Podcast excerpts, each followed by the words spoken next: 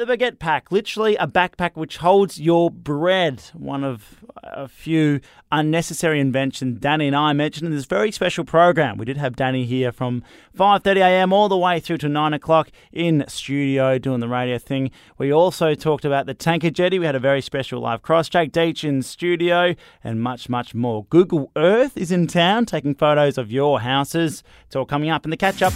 Across Esperance. Sean for breakfast.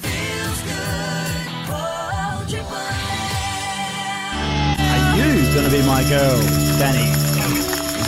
Okay. Maybe. Sure. Whoa, that was a backflip. Sean and Dani for breakfast. Esperance's 747 Triple M, just past a quarter to eight. And on the way in, driving in very early this morning, just before five o'clock, I noticed a particular car on my drive, I noticed a visitor to town. The folks from Google are here. You'll obviously know about their Google Maps sort of function. Uh, they also have a street view where you can actually basically position yourself in front of all the houses around Esperance. Uh, but these, these images that you see, they're not always up to date, obviously, Dani. No, they're not. It only gets done every two and a half years. Yeah, exactly. So they're in town at the moment taking new photos. So they're going to update their maps, update their street view. So just, I guess, a warning to everyone out there, really. I mean, you want to have your, your gardens trimmed, your flowers uh, pruned, I suppose.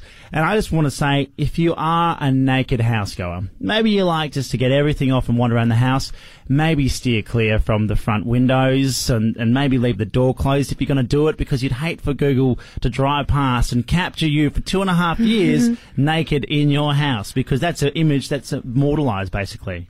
Also, is that not the cruisiest job in the world? you literally just drive. Like, I would love that job. I just sit in my car and drive. Just take photos of everyone. I hope they don't. I mean, it's actually a good opportunity now if you want to do something funny. Like maybe sit out the front and just stare, and then when people go to see the street view, they've just got this this psycho just staring back at them. You know. Or, or, Do you reckon how many people as well would try and like would flip you off? You know, put the finger up at you if you see Google Earth? if you see Google Earth because you. I reckon there's a lot of people out there that would put the finger up and hoping. I reckon how many people like how many randoms around the world have got their finger up at Google Earth as he drives past? Imagine if you were going through Street View on Google Maps and every single person was flipping the bird at the Google. You know what? If you see the Google car driving around, flip them off. Maybe give a thumbs up. You know, that's a bit more friendly. Should we do that? The whole of Esperance Yep. gives a thumbs up Yep. to Google Earth. I love it. If you see the Google Earth car running around, they're probably taking a photo of you. Give them a thumbs up, and then when you're walking the street view on the website, there'll be a whole happy bunch of happy We could go Esperance internationals folk. with this with Esperance, right? The whole of Esperance thumbs up Google Earth at the same at the same time. I reckon it'd be very special. Across Esperance. Sean for breakfast. Short for breakfast, Esperance's 747 Triple M, and I, I think down here, the media people, we're a pretty tight knit community, and I get a message on Tuesday afternoon, and it's my good old friend Jake Dietsch from the Esperance Express. He goes, mate, have you seen that the recommendations from the inquest have been delivered? I said no, so I've got to thank him right now for having my back. He joins me in studio. Jake, good morning. Good morning. How are you? Good, and thank you very much for keeping. Because how was I, how were people supposed to know? Was there a was there a, a news alert, a media release? How did you find out about this? You journalist, you? Uh, it was on the um, coroner's uh, website, but no, I didn't see any um, Do you go through any that? media release, at least not not from the coroner's office. Do you go through that quite regularly? Is that on your list of things to do each morning? Make a morning Uh, coffee. You got your well- toilet break, and then you check the coroner's list. Well, after the after the inquest, it was uh, something I checked, but not not generally. Yeah, okay. So 12 recommendations handed down. Um, that will go to the Minister of Emergency Services. Um, what's your take on the whole story? Or what have you what have you got from that? Well, certainly the focus was on more mitigation and more resources, both in terms of staff and in terms of equipment and vehicles, and also the capacity for like aerial bombers um, based in Esperance. So that was definitely the heavy focus of uh, Coroner Sarah Linton's findings. She made one recommendation which has proved quite controversial that DFES establish a career fire and rescue service Yeah. station, which the Minister for Emergency Services uh, immediately ruled out. But uh, even some local uh, volunteers and farmers have also said that they would actually prefer more support for volunteers as opposed to a paid fire service. It'd be interesting because I, I agree the volleys are quite um, parochial. They like locals running these things and they don't mind their volunteers. Uh, I think you guys would have curled up with him as well. Dan Sanderson, he mentioned that DFES almost had too much power in this. I mean, they've got half a billion dollars at their disposal to spend on uh, emergency services and, and mitigation and things like that. And he said he'd rather see a regulatory body at work. What did you get from him as well? He did say, you know, he wasn't uh, completely against DFES. He said they had improved support for local firefighters since uh, 2015, but he said that it was better to have a system that supports the people based here as opposed to more permanent DFES staff in Esperance. Yeah, it's interesting because I guess the local knowledge is just so helpful, and these are the farmers that are out there as it is. You know, that sort of experience. it's hard to learn if you move in and just become a career firefighter, but I guess they get it over time. It's a real hard one. There is another comment as well that the recommendations are quite localised to the Esperance area, and of course it was a inquest into the 2015 bushfires around Esperance. But I wonder if these points can be broadened across the state, or even you know, I mean, it, it applies to everywhere across Australia. I mean, we're all burning down basically. Well, perhaps the most, uh, the one that's gotten the most uh, media attention is applicable to the to the whole world, which is a um, acknowledgement of climate change Mm. uh, influencing the timing, number, duration, and severity of fires in, in the country. It's just so. I mean, I, we haven't been on this earth for that long, but it does seem every year. I don't know. Maybe media has intensified around it or whatever, but it does seem that there's more and more and more bushfires, and it does seem like we're heating up. Whatever climate change, whatever causes it, just recognition that it's there, I think, is really important. Uh, yeah, I think that the science is very much in on that, uh, but it, it is interesting to see see that as being part of this this inquest finding uh, Yeah. into this specific event. Obviously, there were other factors, but it's interesting to see that as a as an overall concern. Let's turn the feel good back on. Sean for breakfast. Esperance's 747. Triple M. Yes, he has received a uh, a whopping three thousand five hundred dollar fine. Three thousand five hundred dollar fine, right? And that's as well as a couple of hundred dollars in uh, court costs after he pleaded guilty to disorderly behaviour and obstructing police on Tuesday. yeah. Okay. What did we have details of the tasering? Was it a long taser or a short taser? I mean, I'm, I'm sure all tasers are bad, but do we have any information on that? Uh, it was in the back, and uh, he had to be taken to the hospital to remove the, the probe. Oh. In the back as well. Anyway, what else? Has anyone else been charged, or is the investigation ongoing, or what else has come out of this? Uh, well, more people are expected to appear in, in court over the over the brawl, which occurred uh, at the pier uh, on the 16th of November. So this man, uh, Mr. Mr. Brett Dobson, he. Uh, the magistrate said when he first read the facts of this case, he actually considered a, a jail sentence, but in- did, did take into account that his last offences were some time ago, five years ago, and so you know he was given that that pretty heavy fine. So what happened? So what exactly caused him to be tasered in the back? And I mean, he was obviously obstructing justice in some way, shape, or form. Sure. Did he throw a punch or anything, or what? What was Uh, the details? So the prosecutor said, you know, police had been called to the to the pub to to help shut down the pier as the brawl was was erupting, as as we we all know by now. She said uh, Mr. Dobson appeared extremely aggressive and intoxicated, and was swearing and trying to push through to continue fighting others. He was trying to get back into the the pub. Uh, police attempted to arrest him, and he was pulling away, trying to pull out of the handcuffs, shouting obscenities at police, and threatening to smash an officer's head in. Um, and so that's that's eventually where he's he's been held, holding onto a gate and trying to pull free, and eventually police have tasered him. His lawyer said he wasn't wasn't drunk, that he'd been king hit um, when he had previously tried to stop a fight, Oh, and that had scrambled him. And that's why he appeared drunk.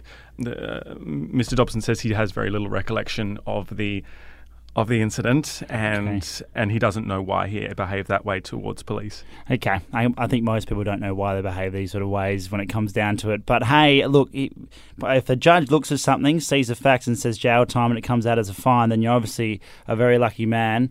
Uh, let's hope that we never get caught in anything like that, Jake. We'll keep our hands clean and soft and around the radio and newspaper. You can get that uh, publication, the Esperance Express, from all good news agencies and supermarkets in town. Jake Dietsch will have written a handful of articles in that, and he's joined me this morning. Thank you, Jake. Thank you. Across Esperance. Sean for breakfast.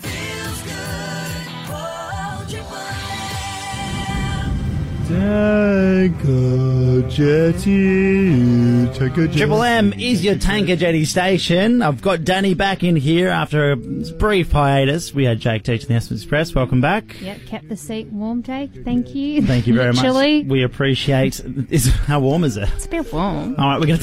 Okay, so is that a good thing or a bad thing? Um, it's a hot day. I don't really need a warm seat. Jake has a warm Batoos apparently. Hey, we're going to talk about the tanker jetty. We, we're deconstructing it at the moment. Uh, there's been a barge and a runabout there uh, all of this week. And Dani, we actually have a, a special reporter on the ground. We we have our number one reporter, I believe. Uh, that's what I've been told. Let's cross to her now. I think it's Danielle.